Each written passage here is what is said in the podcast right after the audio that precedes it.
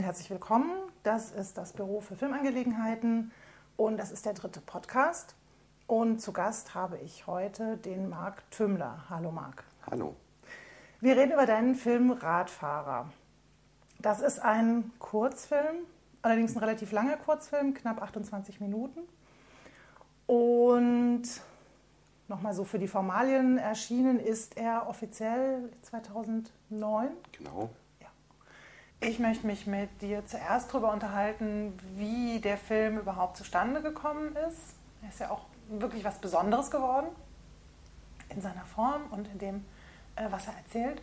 Und danach möchte ich äh, von dir wissen, wie das zustande gekommen ist, dass der Film unter einer Creative Commons Lizenz erschienen ist. Der ist nämlich auf DVD bei der Bundeszentrale für politische Bildung zu bekommen.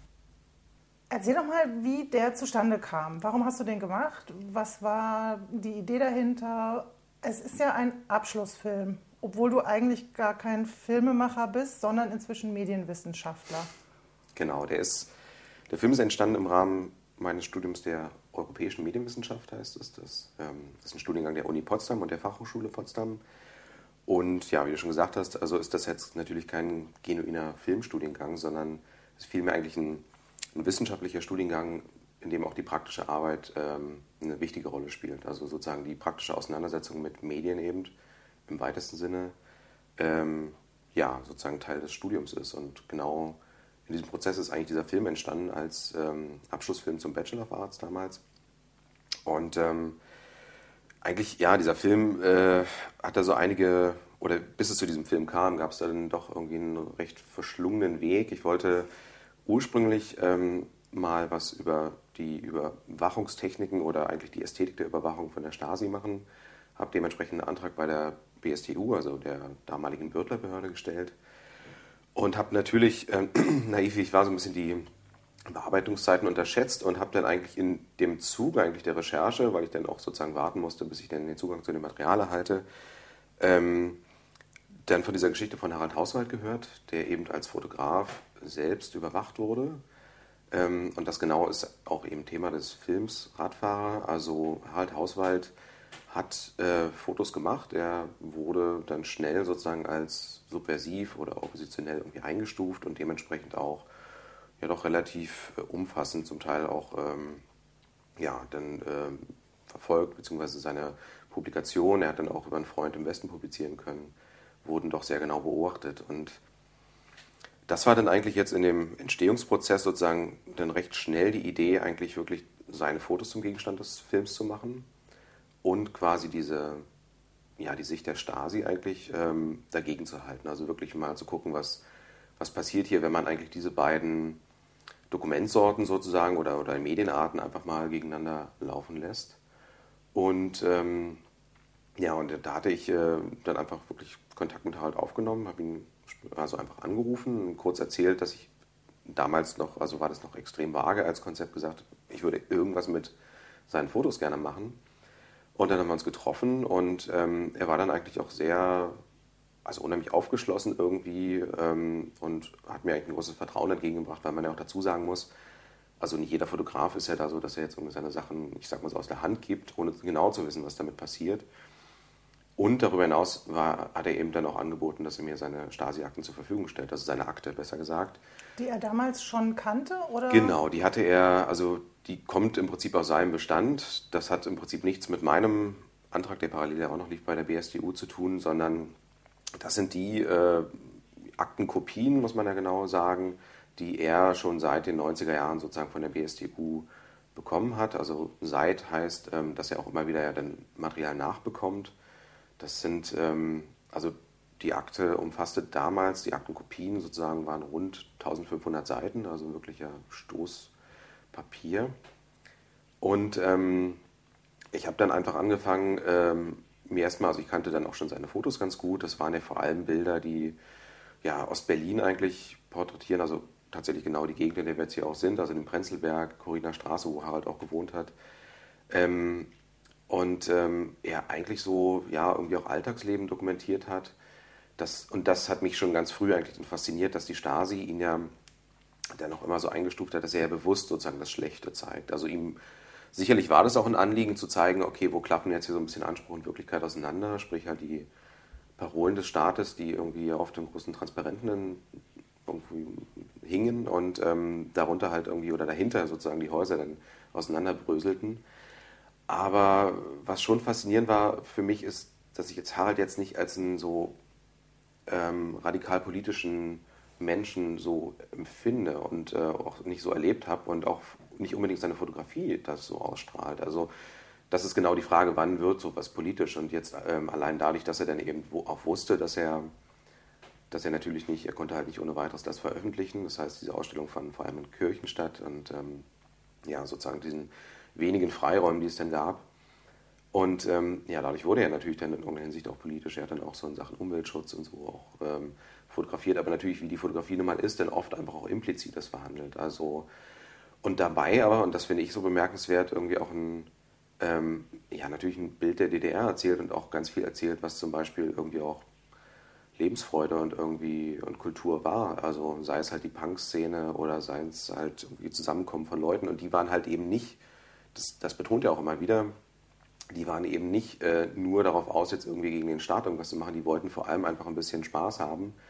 Und das war eben dann damals schon oft auch schnell politisch, wenn man sozusagen, wenn es so einen inoffiziellen Charakter bekam, sei es halt Konzerte beispielsweise oder Zusammenkünfte irgendwie, wo sich einfach ein paar Leute treffen. Mhm. Ähm, die Bilder sind, ähm, ich glaube, alle aus den 80ern, so 83 bis ja, genau. gegen Ende 80er. Also die, ich glaube, gerade das Punk oder also eins der Punkbilder, die im, im Film auch vorkommen, ist eins, wo ich sagen würde, das kennt man auch. Also Haralds Bilder, auch wenn man den Namen Harald Hauswald jetzt nicht sofort einordnen kann, aber wenn man die Bilder sieht, alle schwarz-weiß, dann hat man das Gefühl, die, die kennt man. Das sind schon Bilder, die inzwischen so in so ein kollektives Gedächtnis übergegangen sind, ja. aus der DDR-Zeit, speziell Ostberlin, Prenzlauer Berg.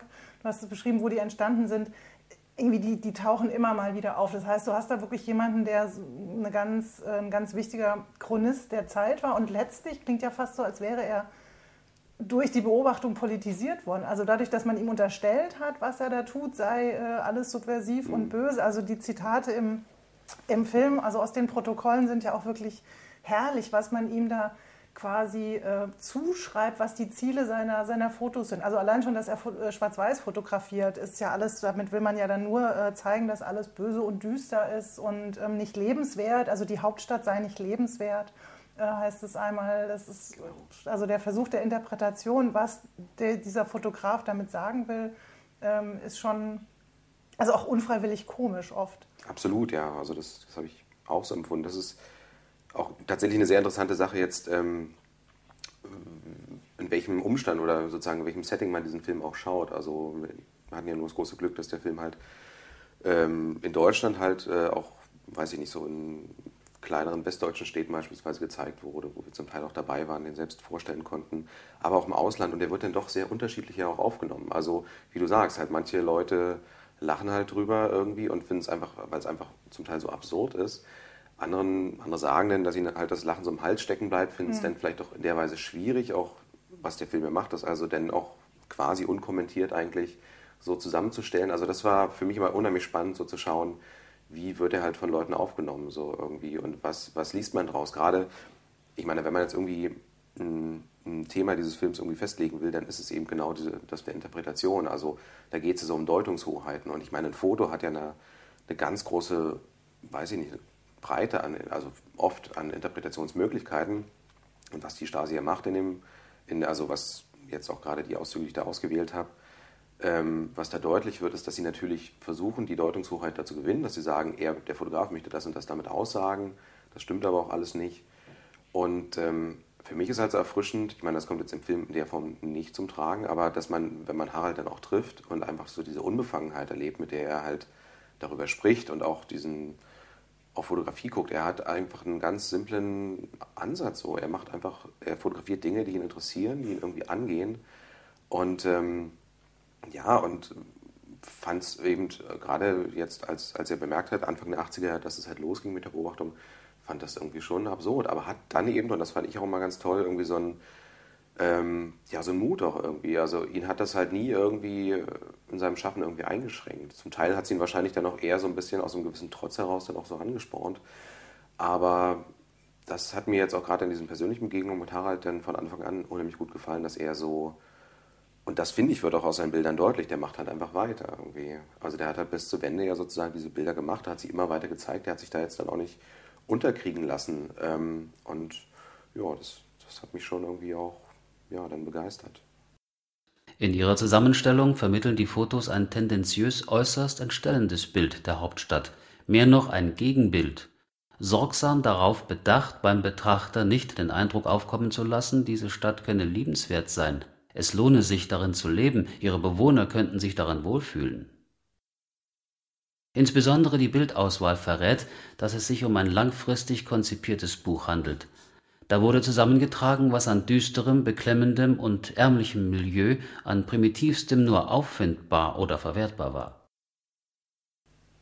Zur Form des Films ähm, nochmal. Also es ist tatsächlich ein komplett unbewegter Film, also ein reiner, konsequenter Fotofilm.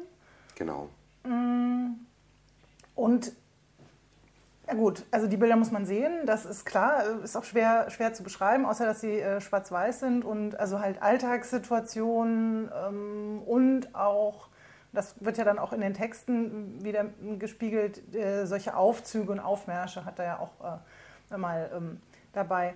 Äh, die Tonspur, die du dagegen gesetzt hast, wie, wie bist du da vorgegangen? Also einmal überhaupt die Auswahl, auch bei den Bildern, Unmengen an Material. Also du hast gesagt, die Akte war furchtbar dick und die Bilder waren ja nun auch äh, nicht weniger. Also wie, wie hast du da überhaupt eine Auswahl getroffen? Also genau, die, die Bilder zum einen, ähm, die hat mir auch Harald zur Verfügung gestellt. Also muss man genau sagen, quasi die waren, wurden von der Agentur, also von der Agentur Ostkreuz, zu der Harald auch gehört. Also er ist der Gründungsmitglied. Und die wurden mir quasi als ähm, Scans, Negativ-Scans sozusagen ähm, zur Verfügung gestellt. Das heißt, ich hatte die bereits dann auch, wie du sagst, im vollen Umfang zur Verfügung. Das ist natürlich schon mal eine Vorauswahl, also sind schon mal die Bilder, die auch veröffentlicht wurden. Das fand ich aber auch, ja, du hast es vorhin gesagt, irgendwie, es gibt schon so manchmal so fast ikonische Bilder, wo man irgendwie weiß, also man kann die ganz gut verorten. Da steht halt wirklich eine Person, ein Gesicht, wirklich auch für eine Zeit. Und darum ging es mir auch ein bisschen, dass natürlich das auch ich interessant fand, auch Bilder zu nehmen, die eben schon irgendwie im kulturellen Bewusstsein irgendwie auch schon existieren. Ähm, und habe da natürlich, das ist eine extrem subjektive Auswahl gewesen, Dinge genommen, die mich interessiert haben, quasi aber immer parallel mit Lektüre der Akte, also das war eben sozusagen der andere Teil ja, eigentlich diese rund 1500 Seiten dann auch einfach mal durchzulesen, also nach und nach und ähm, also Seite für Seite meine ich.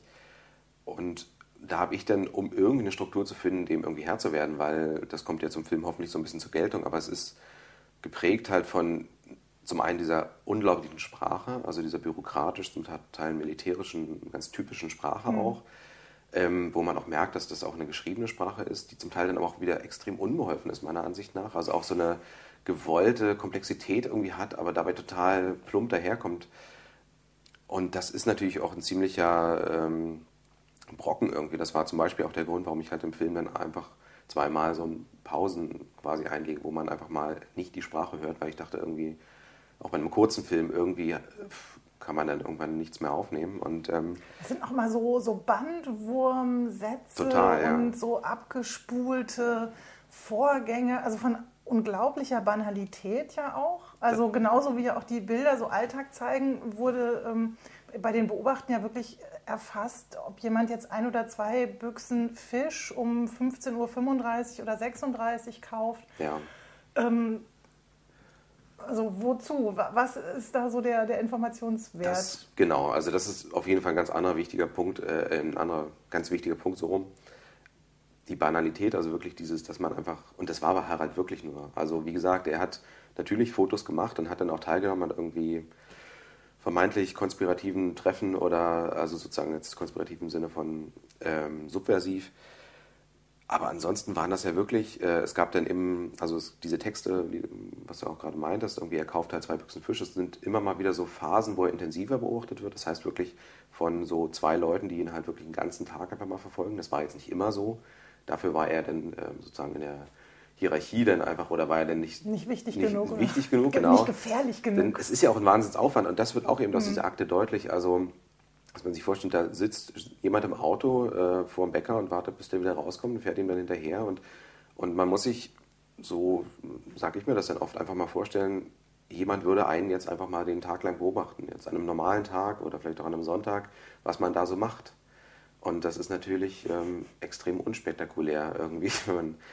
und genau das ist da eigentlich aber auch passiert. Also ähm, das hat mich auch total umgehauen. Das, es gibt da auch ähm, ja, insofern keine Vorauswahl, weil man, ähm, also ich habe da quasi die Annahme herausgelesen, dass alles irgendwie mal relevant sein könnte. Und ähm, es gibt so eine bereits Vorinterpretation manchmal, wenn zum Beispiel gesagt wird, er verlässt das Haus dann mit einer Tasche, die Tasche sieht aus, als wäre sie sehr schwer oder seine Haltung lässt mhm. darauf schließen. Ja, was einfach erstmal irgendwie auch schon so beim Lesen dann denkt, was hat er da bloß drin? Irgendwie so, also fast schon so ein, ja, also sozusagen diesen Verdacht mit reinliest. Und da ist zum Beispiel auch der Titel des Films ähm, auch ein ganz tolles Beispiel für. Er, ähm, genau, warum heißt der Film Radfahrer? Warum heißt der Radfahrer, genau. Das ist, ähm, wie Harald dann auch erzählt hat, das geht auch nie aus der Akte hervor. Das ist wirklich ein Hintergrundwissen, was deshalb auch so im Film nicht auftaucht. Mhm. Ähm, also sozusagen der Irrtum. Und zwar hat Harald einfach ähm, an einer Fahrraddemonstration Anfang der 80er Jahre teilgenommen. Das war, da ging es auch um die Umweltbewegung. Und ich glaube, da sind die einfach hier vom irgendwie die Prenzlauer Allee oder Schönhauser Allee irgendwie bis zum Alex runtergefahren mit Rädern. War natürlich nicht angemeldet und äh, überhaupt gar nicht irgendwie genehmigt. Und ähm, er hatte einfach ein paar Leuten da Bescheid gesagt und wurde dann eben ähm, quasi von Seiten der Stasi als Initiator dieser Demo äh, vermeintlich erkannt irgendwie. Der und der Großführer. Genau, also er, er absolut nicht, nee. Ähm, und ja, und der Witz ist natürlich, dass er auch nicht mal ein eigenes Fahrrad besessen hat, sondern dass er ähm, sich selbst dafür eins leihen musste. Aber weil man eben angenommen hat, er hätte das irgendwie initiiert oder irgendwie auch mit, mit äh, angestoßen, wurde er dann seitdem sozusagen unter diesem Decknamen Radfahrer, ähm, wurde diese Akte halt geführt. Und ähm, Radfahrer finde ich auch irgendwie schön, weil es ist irgendwie so ein schönes, harmloses Wort und irgendwie ist jeder ja auch, kann irgendwie ein Radfahrer sein. Und ähm, ja, und es hat natürlich, ich mochte natürlich auch die Diskrepanz, dass es eigentlich hier jetzt eben nicht, dass er Fotograf ist oder so, jetzt gar keine Rolle hier spielt, dass das irgendwie so, eine, so einen allgemeinen Charakter irgendwie besitzt. Und eben wieder auch irgendwie deutlich macht, dass, egal was man macht, dass irgendwie dieser Verdachtsmoment irgendwie allem innewohnt. Ähm, jedem, allem, was man tut irgendwie.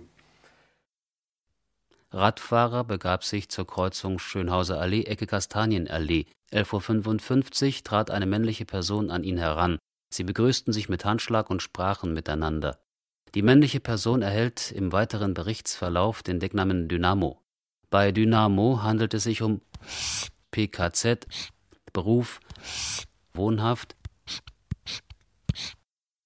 11.57 Uhr betraten beide für circa eine Minute das Spirituosengeschäft Kastanienallee 1. Danach gingen beide in die Bräulergaststätte Kastanienallee 3.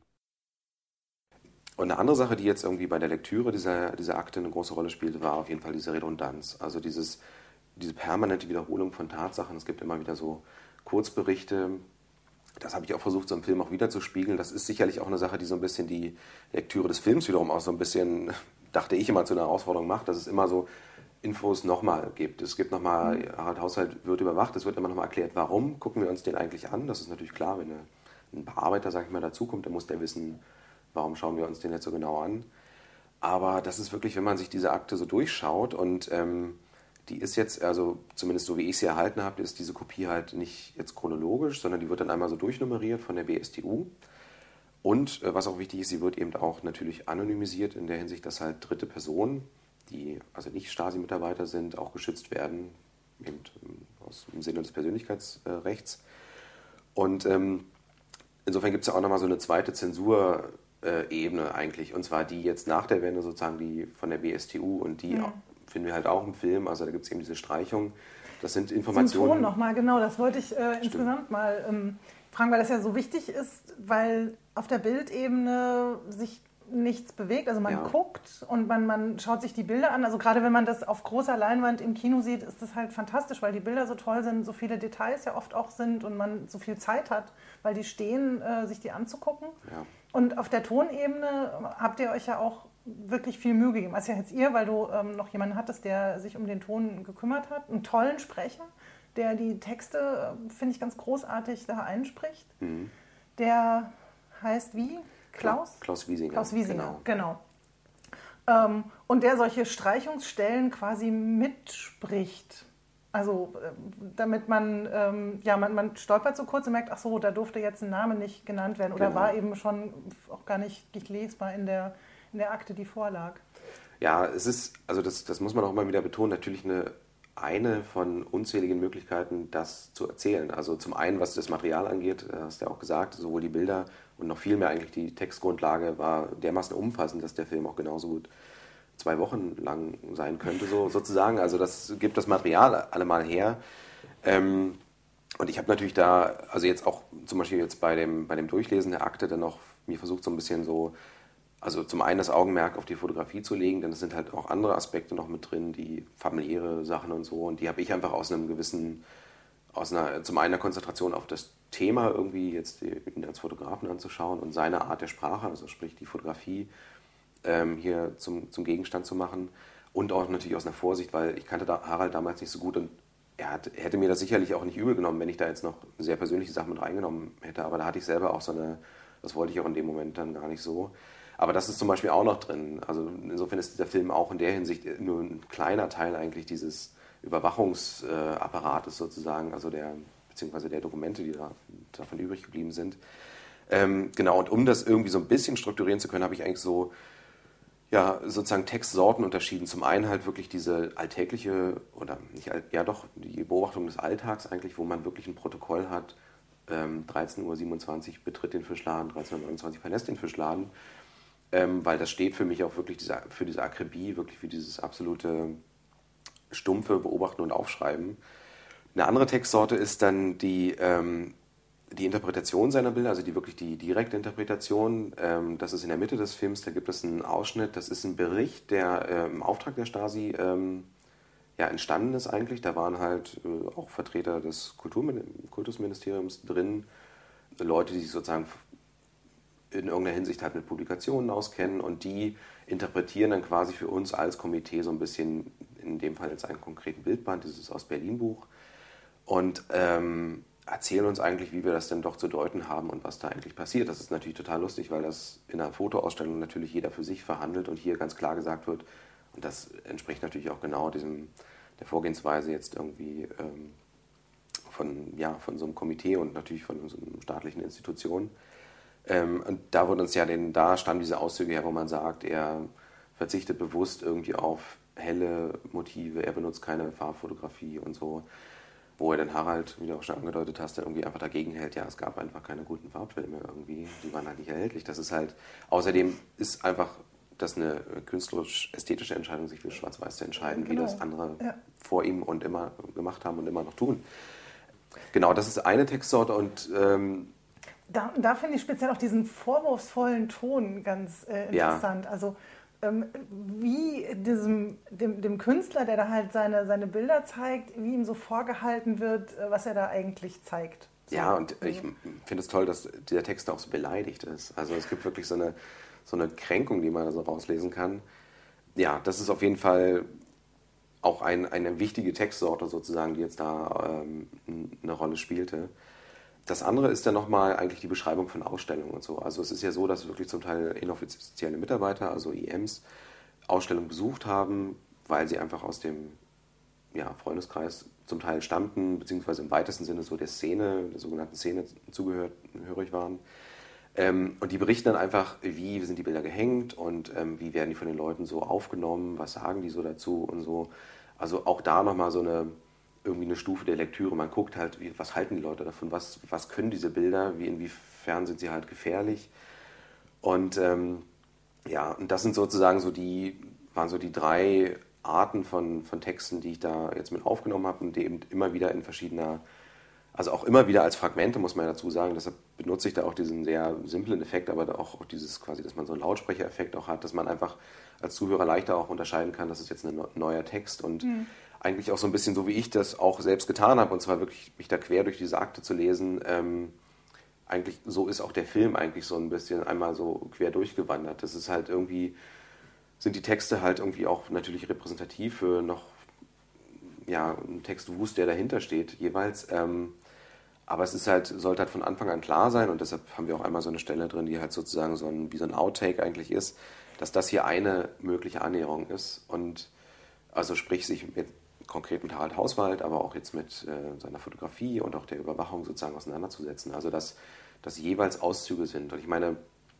die Bilder stehen ja lange, oft auch lange. Das ist, war zum Beispiel auch Teil des Versuchs sozusagen, der was dieser Film auch ganz, ganz klar auch war, sozusagen zu schauen, erstmal kann man überhaupt, ist das überhaupt ein Film eigentlich, wenn man, wenn man jetzt nur stehende Bilder hat? Es gibt natürlich dieses sehr kleine, dieses Genre des Fotofilms, wo einfach auch Leute wie Chris Marker oder Leonore Mau und Hubert Fichte in Deutschland, die ich zum Beispiel unheimlich wichtig fand, so als äh, Inspiration das zu tun.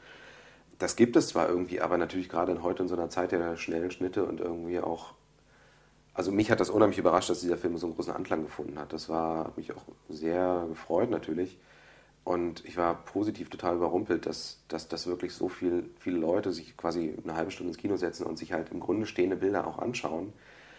Und wichtig dabei ist natürlich, dass die Montage natürlich auch eine ganz große Manipulation ist. Also Bilder schauen wir uns üblicherweise im besten Fall in einer Ausstellung oder vielleicht auch in einem Bildband an und entscheiden selbst, wann wir weitergehen, wann wir umblättern so. Und dieser Film gibt uns natürlich die Betrachtungsdauer eigentlich jedes Fotos vor. Und die ist uns vielleicht zum Teil zu kurz, aber auch manchmal eben auch zu lang. Das ist eben auch ganz bewusst so gesetzt im Film, dass man manchmal ein Bild hat und jetzt würde man erwarten, jetzt kommt der Schnitt und dann kommt er aber eben nicht. Und das finde ich irgendwie auch ein, wo ich immer so den, die Idee hatte, dass man eigentlich dem Zuschauer auch vor Augen führt, wie man doch, ja, dass man irgendwie Sehgewohnheiten hat, dass man gewohnt ist, so lange steht ein Bild, gerade wenn es ein, ein Still ist sozusagen, also ein, ein unbewegtes Bild, und das passiert dann aber eben nicht oder dann beginnt doch nochmal der Text zu sprechen oder der Text ist vorbei, aber das Bild bleibt stehen. Also all das hatte ich so versucht in diesem Film auch unterzubringen, war so ein bisschen mich selbst, aber eben den Zuschauer auch so ein bisschen mit, mit Sehgewohnheiten zu konfrontieren. Und gerade jetzt bei so einem Thema wie, wie der ganzen DDR-Kiste und auch der ganzen Stasi-Kiste, wo es ja auch nicht umsonst, glaube ich, so eine gewisse Verdrossenheit gibt. Also dass einfach Leute jetzt gerade nach diesem großen Jubiläumsjahr 2009, also der Film ist ja vorher entstanden, da hat er aber auch nochmal, ähm, ja, sozusagen auch nochmal eine richtig wichtige Rolle gespielt, glaube ich, jetzt so bei der, also, beziehungsweise das Jahr hat eine wichtige Rolle für den Film gespielt, so rum. Natürlich in einem positiven Sinne, aber mich hat eben doch gefreut, dass er eigentlich als vielleicht mal eine andere Form der Annäherung auch irgendwie da einen Anklang gefunden hat, denn ich empfinde halt eigentlich die Art und Weise, wie wir über Geschichte reden, als extrem formatiert. Also es gibt einfach so dieses, diese klassische Anordnung, es gibt einen Talking Head, irgendwie den Zeitzeugen, der mir so ein bisschen erzählt, dann gibt es Bilder, über die wir halt äh, mit dem Ken Burns-Effekt so drüber fahren und die wir so abscannen sozusagen. Was für ein Effekt? Dieser, dass du einfach das Bild hast, ähm, das ist, äh, also ich kenne das so unter der Ken Burns-Effekt, weil der das halt irgendwie sehr, glaube ich, prägend eingesetzt hat, dass man zum Beispiel, wenn du ein Foto hast und es eben für viele unerträglich erscheint, halt ein Bild einfach so einzublenden, so wie es eigentlich im Radfahrer auch passiert, also in seiner vollen Gänze, was zum Teil bedeutet, dass du einen schwarzen Rand hast, weil die Bilder ja dann in dem Fall nicht 16 zu 9 sind, und ähm, was man eben macht, um das Bild halt quasi künstlich zu animieren, ist eigentlich, man fährt es ja so ab. Also du hast zum Beispiel eine Person und man fährt sie halt von unten nach oben mhm. so ab oder man zoomt leicht aus dem Bild raus und bei einem Gruppenbild von einer, einem Gesicht auf die Gruppe oder irgendwie so das ist zum Beispiel eine extrem gängige Umgangsweise mit Fotos im Film mittlerweile. Und ähm, natürlich, weil man irgendwie das Bild ein bisschen ansprechender machen möchte. So. Also pseudo-bewegt dann. Manchmal genau. denkt man ja wirklich, es bewegt sich was. Also genau. Das ist auch ja inzwischen in diesen Hobbybereich eingezogen, wo Leute so ihre Urlaubsfotos äh, auf diese Art genau. aufbereiten. Mhm. Ah, ja, das gibt es, okay, glaube ich, auch schon so als, als ähm, das kann ich, ich meine, das ist ja eigentlich, wenn du einen Bildschirmschoner hast oder irgendwie sowas, passiert ja auch das. Dann hast du vielleicht noch einen Musiktrack drunter oder irgendwie eine schöne Melodie. Aber das ist ja so, wie meiner Ansicht nach halt Bilder halt vorrangig, vorrangig im, im Film irgendwie gezeigt werden. Und jetzt, was die Dokumentation so, also klar, jetzt dieser Knopfsche Stil, also Guido Knopp und seine Geschichtsverwurstungsmaschine, das ist ja auch, ich meine, man muss auch sagen, das ist natürlich auch extrem populär. Das ist irgendwie, da setzen sich Leute mit auseinander. Insofern, das ist natürlich muss man dem vielleicht irgendwie auch zugute halten, es gibt eine Auseinandersetzung. Nur mein Problem damit ist die Art und Weise, wie. Es gibt halt am Ende, nach den 40 Minuten von so einem Beitrag, hat man das Gefühl, jetzt kenne ich die Geschichte.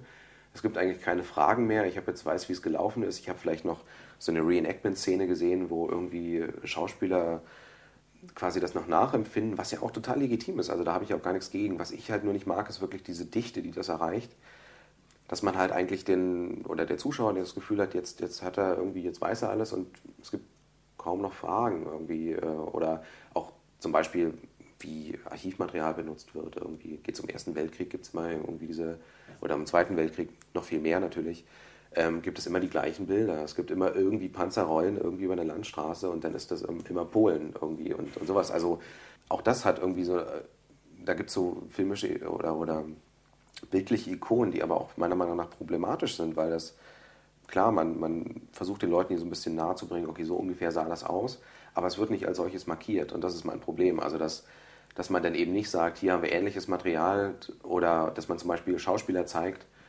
Und also ich finde eben genau diese Brüche fände ich dann interessant. Also das zum Beispiel nachzuempfinden, wie das, ähm, sich Texten zu widmen und die zu interpretieren, wie das äh, Romuald Kamakar zum Beispiel macht irgendwie. Also sich mal genau anzuschauen, sich die Zeit zu nehmen und mal so einen Text sich einfach mal wirklich vorzunehmen und den nochmal, in dem Fall halt einfach nochmal zu sprechen. Das finde ich eine unheimlich gute Annäherungsweise, aber mhm. dann doch möglichst in einem Setting, wo man auch, wo dem Zuschauer auch irgendwie klar ist, da ist jetzt hier ein Schauspieler irgendwie und das ist irgendwie gemacht. Irgendwie. Das ist insofern eine Version. Und das sind für mich die interessanten Formen und das war ganz klar auch eine, eine Idee sozusagen hier mit dem Radfahrer irgendwie auch natürlich ein geschichtliches, mittlerweile muss man ja sagen, schon ein geschichtliches Thema auch zu behandeln, aber doch mal auch eine andere Form dafür zu finden. Und wie gesagt, die, was mich, äh, mir war halt nicht klar, ob das irgendwie, das war vor allem ja eine Studienarbeit und ähm, als wir das dann zum ersten Mal so im, Kino gezeigt haben, quasi unsere kleine Premiere gemacht haben, wo ja auch nochmal eine ganz andere Wirkung erzielt wird. Also auch, auch für Harald zum Beispiel, der seine Bilder ähm, dann gerade später, als wir den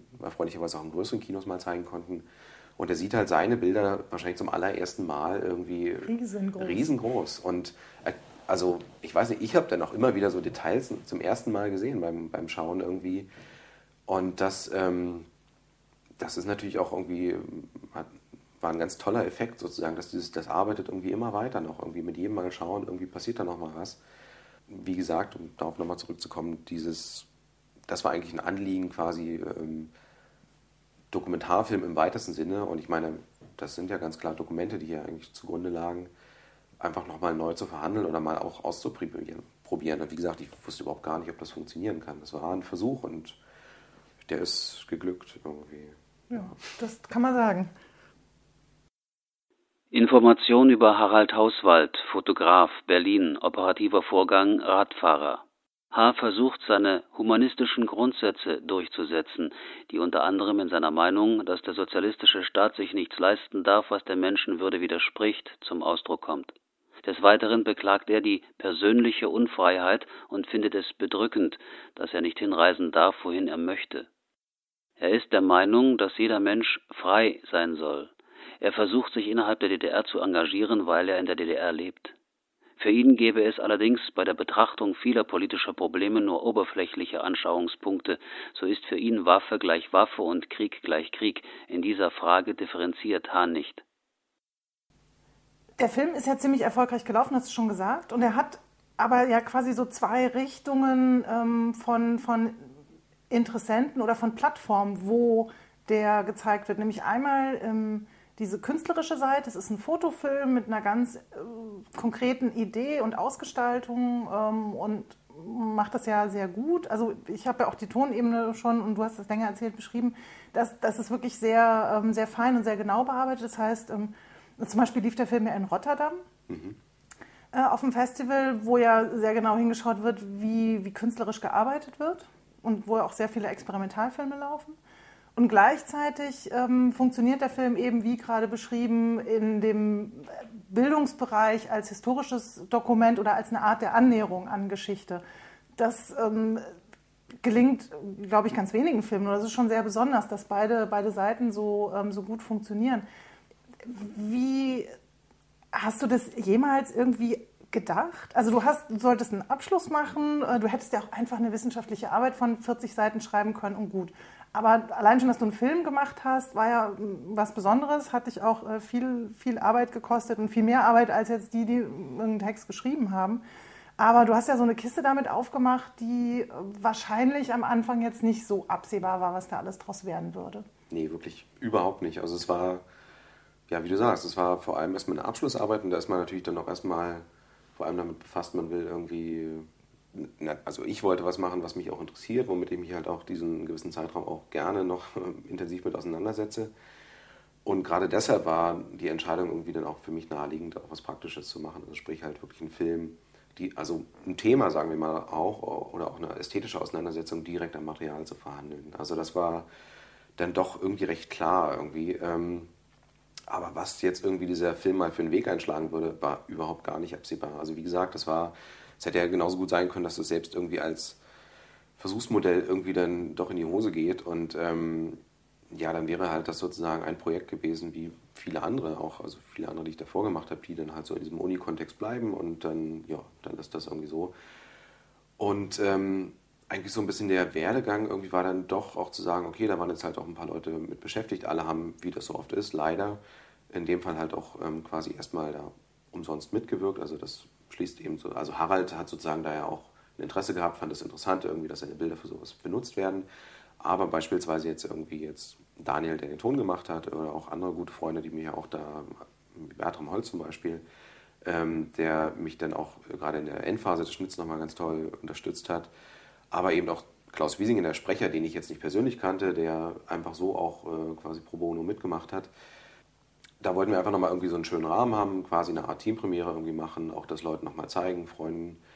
Und äh, dann hatte ich halt im Vorfeld so ein bisschen, ja, ganz klein sozusagen ein bisschen Werbung gemacht, also ein bisschen Promo, hat irgendwie ein paar Journalisten angeschrieben. Und dann gab es halt erfreulicherweise am Tag der Premiere, die insofern dann auch irgendwie wieder öffentlich war, in einem sehr schönen kleinen Kino, in den Tilsiter Lichtspielen in Friedrichshain. Mhm. Ja, gab es halt einen Artikel im Feuilleton der Berliner Zeitung und damit hatten wir dann irgendwie dann da einen Abend, wo wir dann den Film insgesamt dann am Ende dreimal zeigen mussten, weil einfach so viele Leute da waren. Und das war natürlich das war natürlich unheimlich schön. Und dann ging das halt so los, also dass, dass dann auch überhaupt die Idee aufkam, den doch mal irgendwie auf Festivals einzureichen, was für mich erstmal überhaupt gar keine, also auf die Idee bin ich wirklich gar nicht gekommen. Weil ich nicht angenommen habe, dass es dafür irgendwie, also dass da ein Interesse geben könnte, so für dieses Format. Ich hatte halt einfach noch selbst noch eine große Unsicherheit eigentlich damit, was der Film irgendwie kann oder ist. Und ähm, klar, wie das dann so ist, irgendwie der Knackpunkt, das war dann auch auf Rat von einem Freund. Ich habe den in Oberhausen eingereicht, der wurde angenommen und dann war das so quasi die offizielle Premiere. Und ab da lief das dann ganz toll irgendwie. Dann gab es auch immer wieder Anfragen und wie du schon sagst, das war eigentlich so diese, so diese Festivalseite, wo der Film sozusagen als Film und als filmische, als Experimentalfilm oder wie auch immer dann auch wirklich angeschaut wurde und vor allem in filmischer Hinsicht eigentlich besprochen wurde. Und dann kam eigentlich durch diese Aufmerksamkeit dann auch immer wieder Anfragen so von Bildungseinrichtungen, beziehungsweise auch manchmal so Hybride, also dass man so wie an der Uni, dass er dann da gezeigt wird. Und ich habe schon gemerkt, dass es da auch ein großes Interesse gibt an, an einem alternativen Format irgendwie.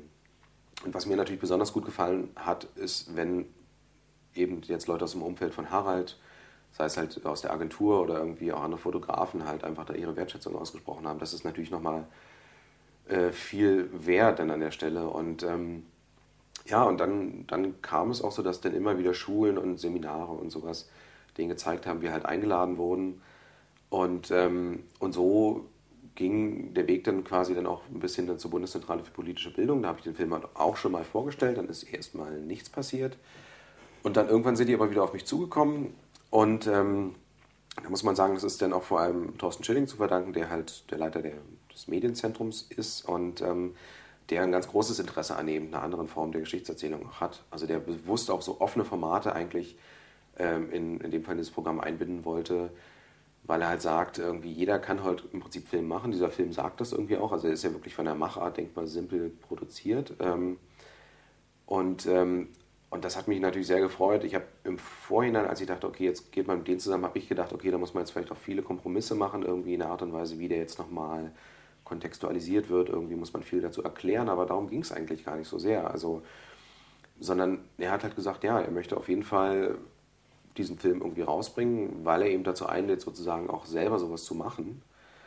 Man muss vielleicht ja. dazu sagen, wer das nicht weiß, die Bundeszentrale für politische Bildung kennt man vielleicht, weil die halt äh, Schriften und, und, und Bücher rausbringen.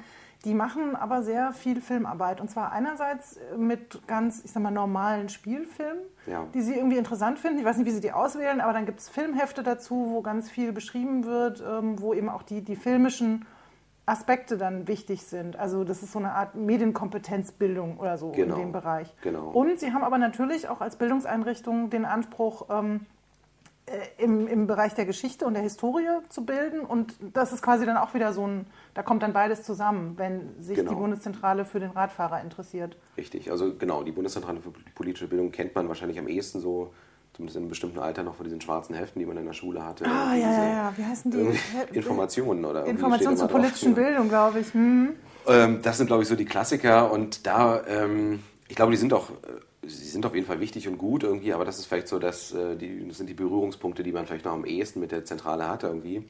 Aber wie du sagst, halt wirklich die Medienkompetenzbildung hat halt jetzt einen großen Stellenwert mittlerweile eingenommen und man muss sagen, die haben wirklich ein tolles Programm. Insofern war das für mich auch, also das ist eben, glaube ich, wo, also da kamen manchmal dann auch Fragen von, von anderen Filmemachern, ob es nicht komisch ist, jetzt auch in so einem Kontext das irgendwie zu veröffentlichen und ich fand das halt überhaupt gar nicht. Also ich meine, ich habe mich gerade weil das ja nie geplant war, auch immer gefreut, wenn es irgendwie dann eine Anfrage gab. Also ich fand das, habe mich ja eigentlich da, war da immer sehr, sehr aufgeschlossen und irgendwie und gerade für so einen guten Zweck sozusagen ähm, hatte ich da natürlich gar keine Vorbehalte. Da war jetzt natürlich nur die Frage, wie, in welcher Form halt ähm, man diesen Film jetzt irgendwie veröffentlichen würde als, als DVD daneben und dann habe ich halt einfach so ein also es gab so ein paar Sachen, die ich jetzt auch gerade beim Zeigen des Films immer wieder festgestellt habe, dass natürlich der Film irgendwie Harald als, als Person manchmal so schon historisiert. Also es gab da manchmal so, wenn dann zum Beispiel Harald mit dabei war, waren dann, keine Ahnung, Schüler oder Studenten dann oft überrascht, dass Harald noch lebt. Das war irgendwie natürlich ein bisschen merkwürdig, ähm, weil das natürlich jetzt gerade so in diesem Ton des, des Films irgendwie, es ist schwarz-weiß, es ist irgendwie vergangen. Aber ähm, um das eigentlich zu ergänzen und irgendwie ja, sozusagen dann noch so, so, einen, so einen Nachtrag irgendwie zu machen, hatte ich dann eigentlich als Konzept auch vorgesehen, dass wir nochmal ein Interview mit Harald machen, auch ihn dann quasi mal zu Wort kommen lassen, was ja im Film gar nicht passiert. Mhm. Also er spricht ja quasi nur äh, in Form seiner, seiner Fotos und indirekt, wenn er irgendwie zitiert wird von der Stasi. Ähm, genau, aber ihn einfach mal auch sozusagen auch im, im Heute zu verankern und auch nochmal so darüber sprechen zu lassen, weil eine Sache, die der Film ja eben nicht verhandelt, ist quasi, wie Harald das, also das ist irgendwie eine Frage, die immer kam, wie der das empfunden hat. Also wie der diese Überwachung empfunden hat und so. Und also auf eine ganz stark emotionale Weise sozusagen besteht ein Interesse, wie, das, wie fühlt sich das an sozusagen. Und dem wollten wir irgendwie ganz gern nachkommen und dann haben wir eben das, das Konzept für diese DVD erstellt, wo einfach auch, damit man das jetzt zum Beispiel im Schulunterricht auch gut einsetzen kann, das geht zum Beispiel die Längen an, also der Film ist ja drei, also rund 30 Minuten, sozusagen eine halbe Stunde lang. Das heißt, man kann ihn in einer Unterrichtsstunde schaffen und vorher und danach noch ein bisschen was sagen. Und dann haben wir halt den Interviewfilm auch, der hat in etwa die gleiche Länge, ähm, sozusagen mit der Idee, dass man den in einer Doppelstunde irgendwie verhandeln kann. Beide Filme, wenn man möchte. Auch natürlich mit dem Wissen, dass leider ja, muss man sagen, Film dann oftmals auch so ein bisschen eingesetzt wird, so um halt die Schüler zu bespaßen und ähm, wenn quasi auch, ja, naja, das ist irgendwie, also jetzt von befreundeten Lehrern weiß ich das auch, dass es auch natürlich ein Problem ist, sozusagen, Kräfte, Fachkräftemangel und so weiter. Und dachten mir, okay, wenn das schon passiert, dann doch gerne, doch wenigstens in, in so einer Form, die so ein bisschen bisschen mehr Fragen zurücklässt. Und ähm, genau, deshalb war halt die Idee, dass man eigentlich beide Filme sich in einer Doppelstunde anschauen kann und dazu noch, und das ist auch vielleicht das Besondere noch, das Material, also wir haben halt auch Bilder, Textauszüge, also sprich Scans von diesen Stasi-Akten, mhm. also einige mit reingepackt. Also das ist auch als Datentrack dann sozusagen auf der DVD und ein Lehrer könnte das dann, also dem steht das dann als Lehrmittel dann noch mit zur Verfügung. Man kann irgendwie einen anderen Ansatz irgendwie, kann das selbst gestalten. Das war eigentlich auch eine Idee. Und ähm, ja, und ich meine, für mich war ganz toll, wir hatten dann am Ende, ich hatte eine DVD, die ich halt selbst gestalten konnte und wo wir halt einen relativ großen Freiraum hatten. Also da muss man auch sagen, da hat die Bundeszentrale ja, war extrem aufgeschlossen, haben gesagt, ja, machen Sie uns mal einen Vorschlag. Dann haben wir uns da insgesamt, glaube ich, zweimal zu so einer Art Abnahme getroffen und ja, und am Ende konnten wir dann quasi rückwirkend mit den Mitteln, die uns dann da zur Verfügung standen, also sowohl den Lizenzkauf als auch ähm, quasi den Produktionsauftrag, rückwirkend alle Beteiligten dann auch vergüten. Das heißt, das hat irgendwie auch in einem wirtschaftlichen Sinne noch, noch mal ganz toll funktioniert. Und das war ja wirklich überhaupt gar nicht geplant irgendwie. Und ja, und gerade was die Lizenz angeht, ist vielleicht die Besonderheit, ähm, das hat es ja auch schon gesagt, da setzt die Bundeszentrale ganz aktiv gerade auf diese Creative Commons. Das heißt, das sind eigentlich Lizenzmodelle, die aus dem angloamerikanischen Raum kommen ähm, und die jetzt auch hier in Deutschland äh, ja gerade in den letzten Jahren wirklich stark zum Einsatz kommen. Da geht es einfach darum, das ist quasi eine Art, ja, eine Lizenz, das ist wie, so, ja, wie ein Zertifikat. Man hat sozusagen, kann einen Stempel auf seinen Film oder was auch immer, auch seinen Text, sein Musikstück machen und kann ziemlich genau festlegen, was kann damit gemacht werden. Also bei einem Musikstück kann man daraus einen Remix machen, darf das jemand zum Beispiel verkaufen oder ähm, ja, da gibt es eben diese verschiedenen Lizenztypen. Und ähm, auch der Radfahrer hat eben so eine, also die Radfahrer-DVD muss man genau sagen, hat so eine Creative Commons Lizenz. Und ähm, die ermöglicht es zum Beispiel jetzt, sagen wir mal, einem Lehrer, der die DVD kauft, für eben diese Schutzgebühr von 7 Euro in dem Fall, der kann die seinen Schülern zeigen, der kann sie irgendwie, was weiß ich, auf dem Schulfest zeigen oder in irgendeinem Kontext, der in dem Fall halt nicht kommerziell ist.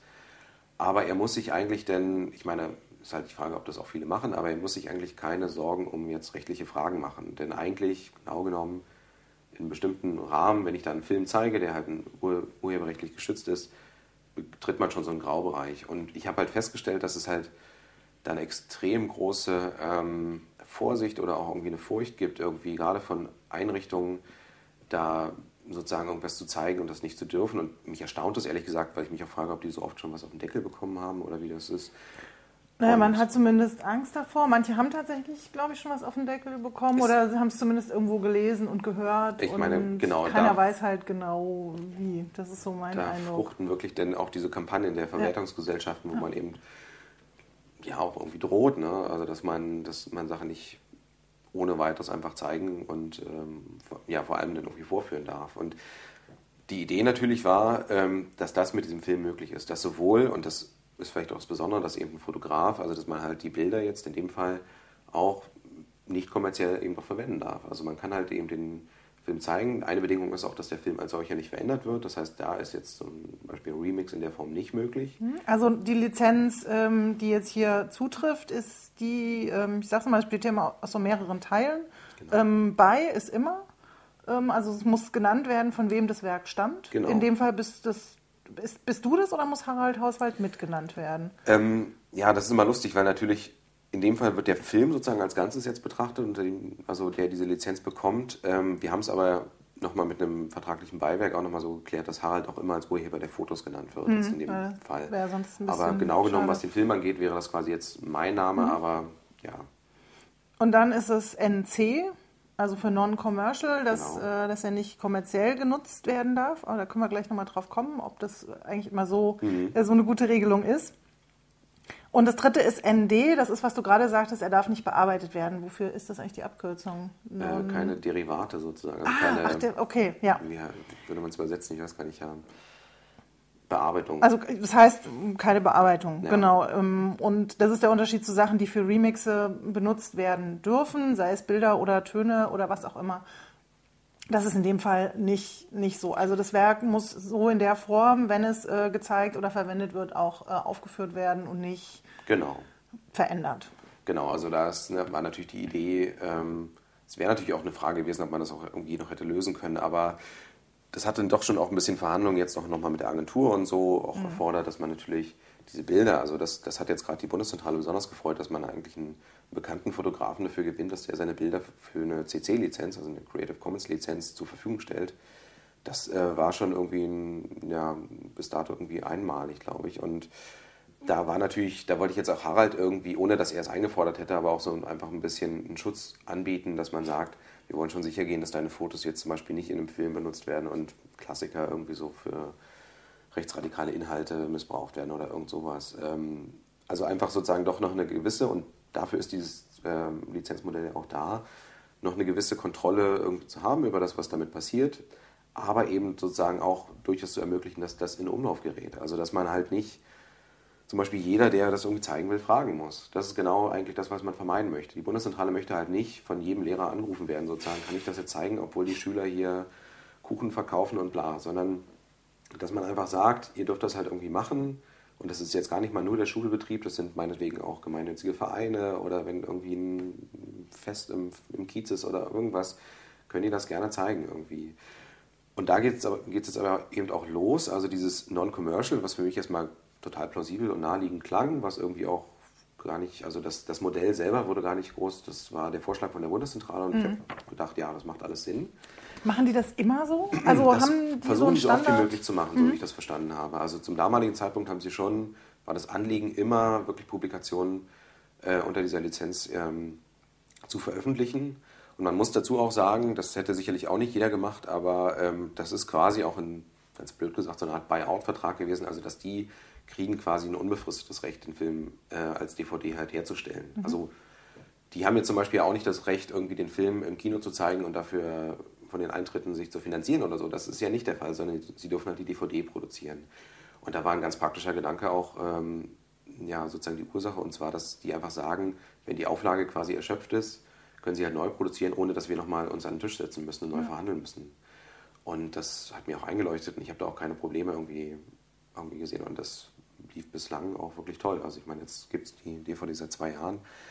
Und, ähm, und sie wird als solche auch benutzt. Nur was halt interessant ist, ist, dass diese Vorsicht, von der ich vorhin noch sprach, immer noch nicht gewichen ist. Also zum Beispiel, ich habe halt festgestellt, dass Creative Commons für viele, ähm, gerade für Einrichtungen, auch öffentliche Einrichtungen, immer noch eine total unbekannte Sache ist. Und da denke ich, da muss man echt noch viel Leuten, also man hm, klar erklären, aber im besten Fall einfach auch mehr Creative Commons Filme machen sozusagen. Also mehr Filme so lizenzieren, damit die Leute einfach irgendwie auch einen, Umgang damit irgendwie lernen. Also dass man einfach weiß, Mensch, da gibt es das und ich vielleicht auch, diese Lizenzen sind ja auch bewusst sehr einfach gehalten, man kann es sehr leicht verstehen. Aber das eben ein Beispiel war die BSTU, also die, ähm, ja, die Stasi-Unterlagenbehörde, haben auch eine Vorführung gemacht, haben natürlich dafür auch keinen Eintritt genommen und hatten mich dann angefragt, ob sie den Film zeigen dürfen für nicht kommerziellen Anlass sozusagen. Ich habe gesagt, ja, kein Problem. Und ähm, meint dann eben, ja, es ist, äh, ist ja eine CC-Lizenz und habe dann auch mitbekommen, dass sie dann quasi trotz meiner Freigabe sozusagen, also meiner Freigabe als Urheber des Films, nochmal hintenrum bei der Bundeszentrale angefragt haben, weil sie sich dann doch unsicher waren, ob die dann auch damit einverstanden sind, dass sie das dürfen. Und und das ist natürlich auch ein Grund dafür, dass das dann irgendwie, ja, also dass dann so Sachen doch nicht ganz so leicht in Umlauf geraten, wie sie denn sollen. Obwohl ja in dem Fall halt die Produzenten jetzt hier sagen, ja, bitte nehmt das doch. Und, ähm ja, aber so richtig deutlich, finde ich, machen sie es auch nicht. Also wenn man ja. die Seite aufruft, also ich bin jetzt ähm, bei der Bundeszentrale auf der Seite halt über die, ähm, die Seite des Films gegangen. Ja. Und da steht dann, also man kann ja, das muss man dazu sagen, das werde ich auch alles in die Shownotes natürlich noch äh, reintun, man kann den Film auch direkt downloaden auf der Seite von der genau, Bundeszentrale. Genau, das gibt mittlerweile auch, ja. Und ähm, sich auch anschauen. Also ähm, auch die beiden Varianten sind möglich. Oder eben kaufen für diese Schutzgebühr von 7 Euro, wo aber auch noch der Bonusfilm dabei ist und äh, überhaupt eine schöne DVD-Ausgabe ist. Also insofern äh, sind 7 Euro jetzt auch echt nicht zu viel. Und man darf ja dann auch äh, damit ähm, ja, darf sie halt verwenden, wie man möchte, sofern man damit jetzt nicht irgendwie ein schwunghaftes, äh, äh, keine Ahnung, Kino betreibt oder so. Und ich habe mich gewundert, dass sie eben, äh, zumindest wenn man so über den Weg äh, rankommt, man hat die Seite mit der DVD mh, mm, und sieht, ah ja, äh, dann steht dann irgendwie, ja, äh, diese DVD ist unter einer Creative Commons Lizenz erschienen. Aber sie sagen an der Stelle eben nicht, was das bedeutet, ja, sondern okay. das muss man dann klicken und dann kriegt man halt diese Seite hier. Mhm. Und da steht dann so, ja, also Sie dürfen hier äh, zu folgenden Bedürf äh, Bedingungen dieses und das tun. Das Werk, also hier steht erstmal so, Sie dürfen das Werk bzw. den Inhalt vervielfältigen, verbreiten und öffentlich zugänglich machen. Und dann werden die Bedingungen, die wir eben auch gesagt haben, dann genannt. Ja. Aber es ist und das müssen die ja auch wissen, denke ich mal, bei der Bundeszentrale, dass das noch nicht so ähm, weit verbreitet ist, das Wissen darum und die Leute das nicht so wissen und sich dann lieber bei denen wieder melden. Ähm, es wird eben nicht so deutlich gesagt und ich habe jetzt auch keine Seite gefunden, wo das mal zentral für ihre Publikationen gesagt würde. Denn auch mhm. die Texte und Essays, die die bei der Bundeszentrale auf der Seite haben, die stehen auch alle unter CC-Lizenzen. Also ähm, vielleicht habe ich es auch nur nicht gefunden. Aber so eine allgemeine Info für jemanden, der auf diesen Seiten unterwegs ist, zu sagen, so, wir machen das, aber wir wollen das nicht festhalten, wir kleben da nicht dran, sondern wir schmeißen das wirklich raus in die Welt und wollen, dass ihr das dann verwendet. Ähm, gibt ein paar Bedingungen, aber die sind eigentlich, äh, in der Regel werden die eingehalten durch das, was man damit tun will. Macht mal. Also die könnten noch viel offensiver sein.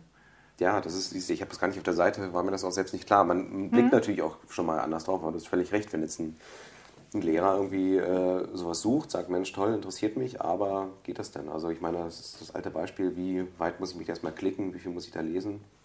Ja, ja das ist natürlich äh, noch, glaube ich, wirklich ein, also nicht ein Problem, aber diese Creative Commons Lizenzen könnten noch viel mehr. Also das ist wirklich, da steckt man, glaube ich, noch sehr in den Anfängen, gerade wenn es um sowas wie den Bildungsbereich geht.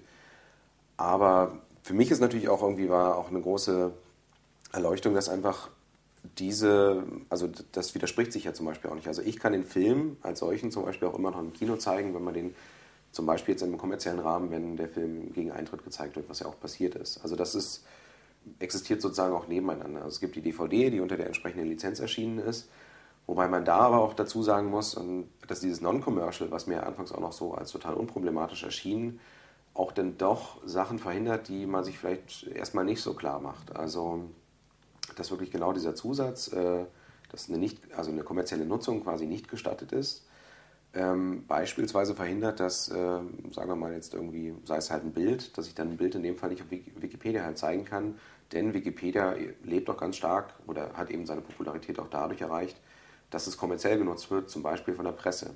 Eine Pressearbeit, wenn der Spiegel irgendwie einen Artikel macht, ein Bild von Wikipedia benutzt, dann ist das eine kommerzielle ähm, Auswertung. Und jetzt am mhm. Beispiel von dem Bild zu bleiben, wenn Sie halt, wenn ich jetzt ein Bild als NC äh, lizenziere, dann ähm, kann ich nicht, äh, also dann würde Wikipedia sagen, nee, geht leider nicht. Also die zum Beispiel, und das zum Beispiel, das war mir auch nicht klar. Also ja. wenn man jetzt bestimmte Inhalte bewusst in Umlauf bringen möchte, dann ist man dann doch zum Teil ganz gut beraten, sozusagen eine, eine kommerzielle Nutzung nicht von vornherein auszuschließen. Man kann dann durchaus noch andere Mittel auch mit der, mit der Creative Commons finden, soweit ich das weiß. Zum Beispiel ein Weg wäre halt die Weitergabe unter gleichen Bedingungen, wenn, wenn man das halt so ähm, reinnimmt und dann natürlich klar definiert, unter welchen Bedingungen man das dem ersten Nutzer sozusagen zur Verfügung stellt.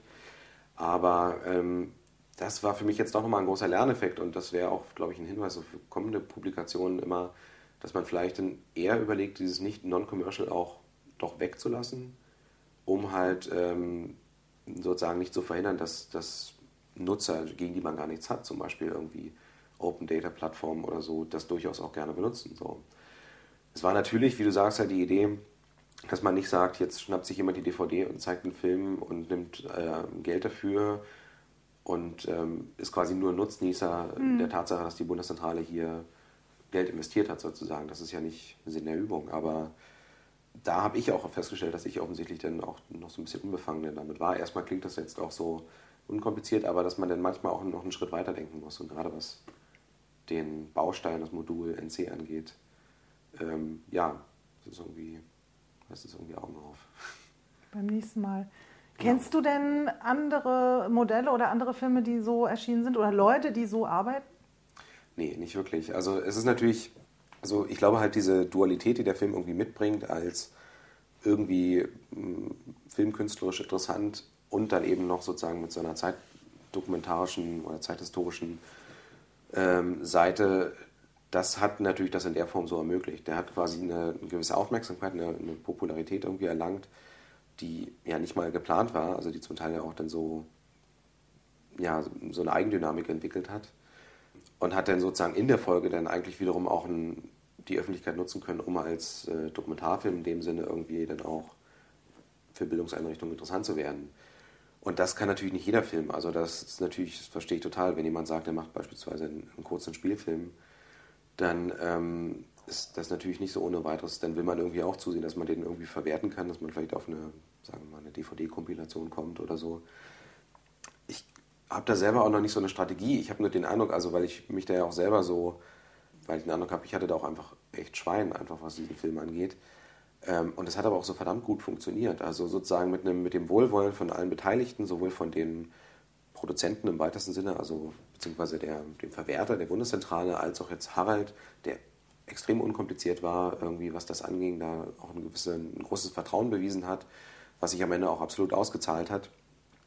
Da hat das jetzt sehr gut funktioniert. Und ich könnte mir aber durchaus auch vorstellen, dass zum Beispiel gerade im Kurzfilmbereich, der leider ja nur in Deutschland jetzt zum Beispiel in Sachen Kinoauswertung ja nicht so ein, also eine sehr geringe Chance hat, sozusagen, ähm, auch sei der Film noch so gut, wo es dann eher so eine Festivalkarriere gibt irgendwie mhm. und dann vielleicht wirklich nochmal eine DVD-Auswertung oder mittlerweile ja auch eine Auswertung im Netz. Aber da wäre für mich auch eine Frage, ob man zum Beispiel auch zum Beispiel Creative Commons DVDs halt herstellen könnte, wo man halt eigentlich ein Produktionsbudget hat, wo halt sozusagen Leute, die daran beteiligt sind, auch für ihre Arbeit bezahlt werden, aber wo quasi danach die Inhalte dann auch äh, eine gewisse ja, also in Umlauf kommen können, also eine, eine, Dynamik entwickeln können überhaupt erst.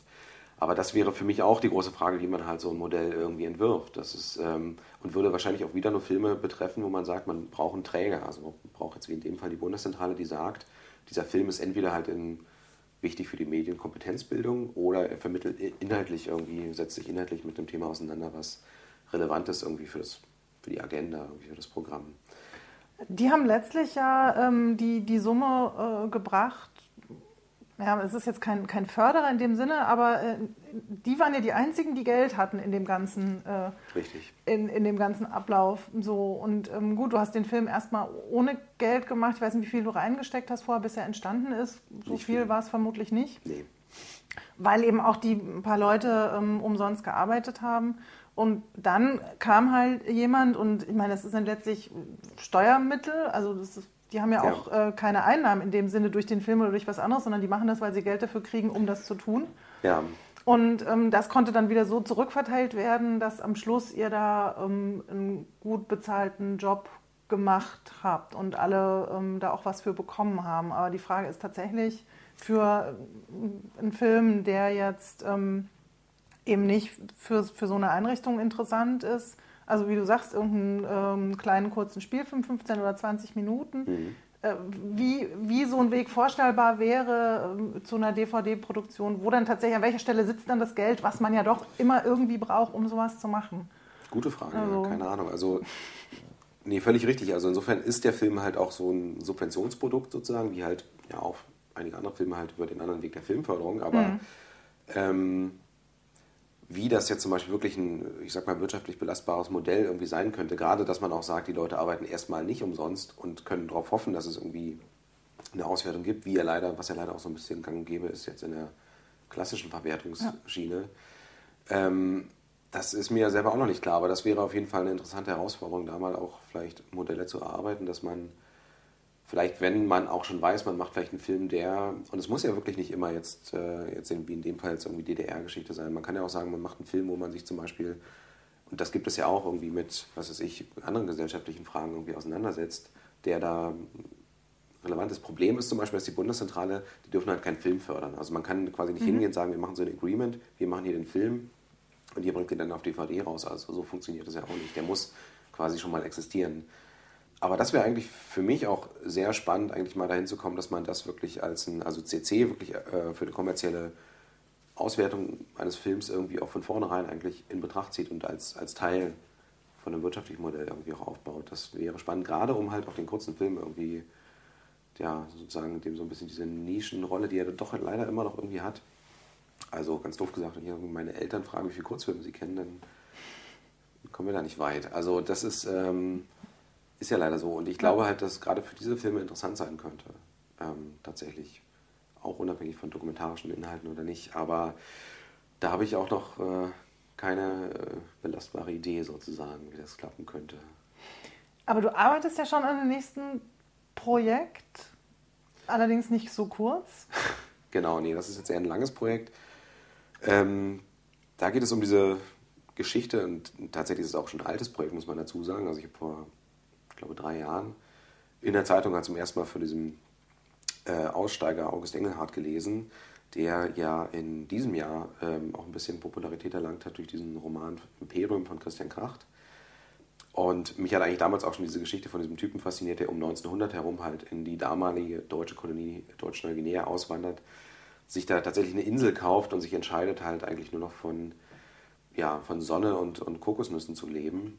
Und ähm, ja, und eigentlich das nächste Projekt ist auch eine Auseinandersetzung mit dieser doch sehr ungewöhnlichen und sicherlich nicht repräsentativen Kolonial, also Episode der Kolonialzeit, aber ist für mich einfach eine tolle Folie oder eine tolle Plattform, sich eigentlich damit auseinanderzusetzen, was so zum einen der Frage, warum, also dass sich halt eine, in dem Fall auch sehr kleine Insel kauft irgendwie und schließt darauf zu leben, aber im Prinzip so ganz klassische Eskapismusgedanken. Also der flieht quasi mhm. auch von einem, natürlich zum einen dem Kaiserreich irgendwie, was ja nochmal, aber eben auch der, der, der aufkommenden Industrialisierung und, und der sucht eigentlich so eine, ein einfaches Leben, muss man einfach sagen. Und das ist eine Sache, die, ein Gedanke, der mir auch gar nicht so fern ist, irgendwie, dass man halt einfach manchmal sich wünschen würde, dass die Dinge ein bisschen weniger komplex werden irgendwie. Und ich meine, der gießt das natürlich in die Form einer Utopie irgendwie ähm, gründete halt wirklich auch einen Orden, ist ganz stark christlich geprägt und ähm, hat dann auf der anderen Seite aber auch wieder, da gibt es dann auch die Problematik, dass er dann auf der, auch wieder koloniale Gesten halt wiederholt. Also beispielsweise im Umgang mit Einheimischen und so ist er halt auch kein Deut besser irgendwie als seine Kollegen, die quasi für die deutsche Regierung da vor Ort sind. Aber es ist auf jeden Fall ein interessanter Charakter und da ist die Idee eigentlich sich auch dann doch quasi essayistisch auch ganz stark mit seinen Texten auseinanderzusetzen. Also er hat halt eine extrem umfangreiche Korrespondenz halt geführt. Der hat halt von dieser kleinen Insel versucht, Leute dahin zu locken. Ist zum Teil auch gelungen. Also wirklich Briefe, Postkarten geschrieben, aber auch Artikel veröffentlicht in einschlägigen Magazinen, die es damals auch gab. Also die vegetarische Warte gab es zum Beispiel. Das ist eine äh, Zeitung der Lebensreformbewegung. Mhm. Also ähm, und diese Texte gibt es halt noch. Auf der Insel gibt es halt relativ wenig. Ich hatte halt das Glück, auch in, in diesem Sommer auch dahin zu fahren. Und es ist eigentlich wirklich eine tropische Insel, wie man sich vorstellt. Also es ist ein extremes Klischeebild. Es gibt aber nichts mehr zu finden von ihm dort. Das heißt, eigentlich die meisten Spuren finden wir dann letzten Endes dann doch wieder hier in Deutschland. Und, ähm, und der hat uns eben auch so ein, so ein Manifest hinterlassen. Also ein äh, unheimlich krudes äh, Schriftstück irgendwie, wo er halt seine ganzen Thesen zum Teil so pseudowissenschaftlich und äh, ganz stark ideologisch eigentlich auch begründet. Und das ist das nächste Filmvorhaben, sozusagen diesen Text irgendwie ein Stück weit mal auch ernst zu nehmen, das mal auch zu interpretieren eben und damit auch mal ein bisschen, ja, sich auch ein bisschen spielerisch, buchstäblich auseinanderzusetzen. Also, ja. Das wird auf jeden Fall äh, auch hoffentlich ein weiterer Podcast mit dir, wenn, ja, wenn der Film dann ja. fertig und zu sehen ist, äh, soll ja was Langes werden. Die Frage ist jetzt, ähm, kann's kann das auch wieder so ein CC-Projekt werden? Weißt du das schon? Also vermutlich hättest du das gerne, aber ob das immer geht, ist ja dann auch die Frage. Ja, ich glaube, es ist halt wirklich immer echt schwer zu so einem oder zu einem recht frühen Zeitpunkt, wenn man nicht so ein, jetzt anders als bei einem reinen Spielfilmdrehbuch oder so schon eigentlich weiß, was das denn für eine Form hat. Eben die Form ist mir in dem Fall auch noch nicht so hundertprozentig klar. Insofern wäre ich da auch noch vorsichtig, jetzt schon Überlegungen mhm. anzustellen, für wen das mal interessant ist. Aber prinzipiell natürlich. Also ich gerade mit dieser tollen Erfahrung jetzt irgendwie äh, im Rücken ähm, bin ich natürlich da absolut dafür, dass man das früh in Erwägung zieht und vielleicht dann auch schon mal früh darüber nachdenkt, wie kann dann halt der Film irgendwie ja, ausgewertet oder verwertet, klingt immer so furchtbar, aber irgendwie ja, in Umlauf gebracht werden. Und ähm, nö, das wird früh eine Rolle spielen, ist aber zum jetzigen Zeitpunkt einfach noch zu früh. Zu früh, genau. Gerade weil man sich äh, natürlich über so produktionsorganisatorische Sachen, die ich jetzt bislang auch immer quasi auch selbst immer komplett betreut habe, aber natürlich dann auch nicht zu früh Gedanken machen möchte. Also man im besten Sinne kommt man ja vom Inhalt irgendwie zur Form und ähm, ja, sozusagen. Und, und dann kommt eigentlich, dann ist die Frage, wie macht man es oder wie wird es möglich? Und auch eine Auswertung steht jetzt, gerade weil der Film ja noch nicht mal ansatzweise fertig ist, irgendwie noch mit den Sternen. Wir warten das gespannt ab. Ja. Gut, dann vielen herzlichen Dank. Ich danke. Für das tolle Gespräch, für den schönen Film. Wie gesagt, ähm, in den Shownotes alles zu finden, wie man an den Film rankommt. Es ist äh, sehr einfach und äh, natürlich unbedingt zu empfehlen. Ich denke, das ist klar geworden im Laufe des Gesprächs. Es ist ein ganz toller Film. Der Radfahrer von Marc Tümmler. Und dann verabschiede ich mich. Auf Wiedersehen. Tschüss.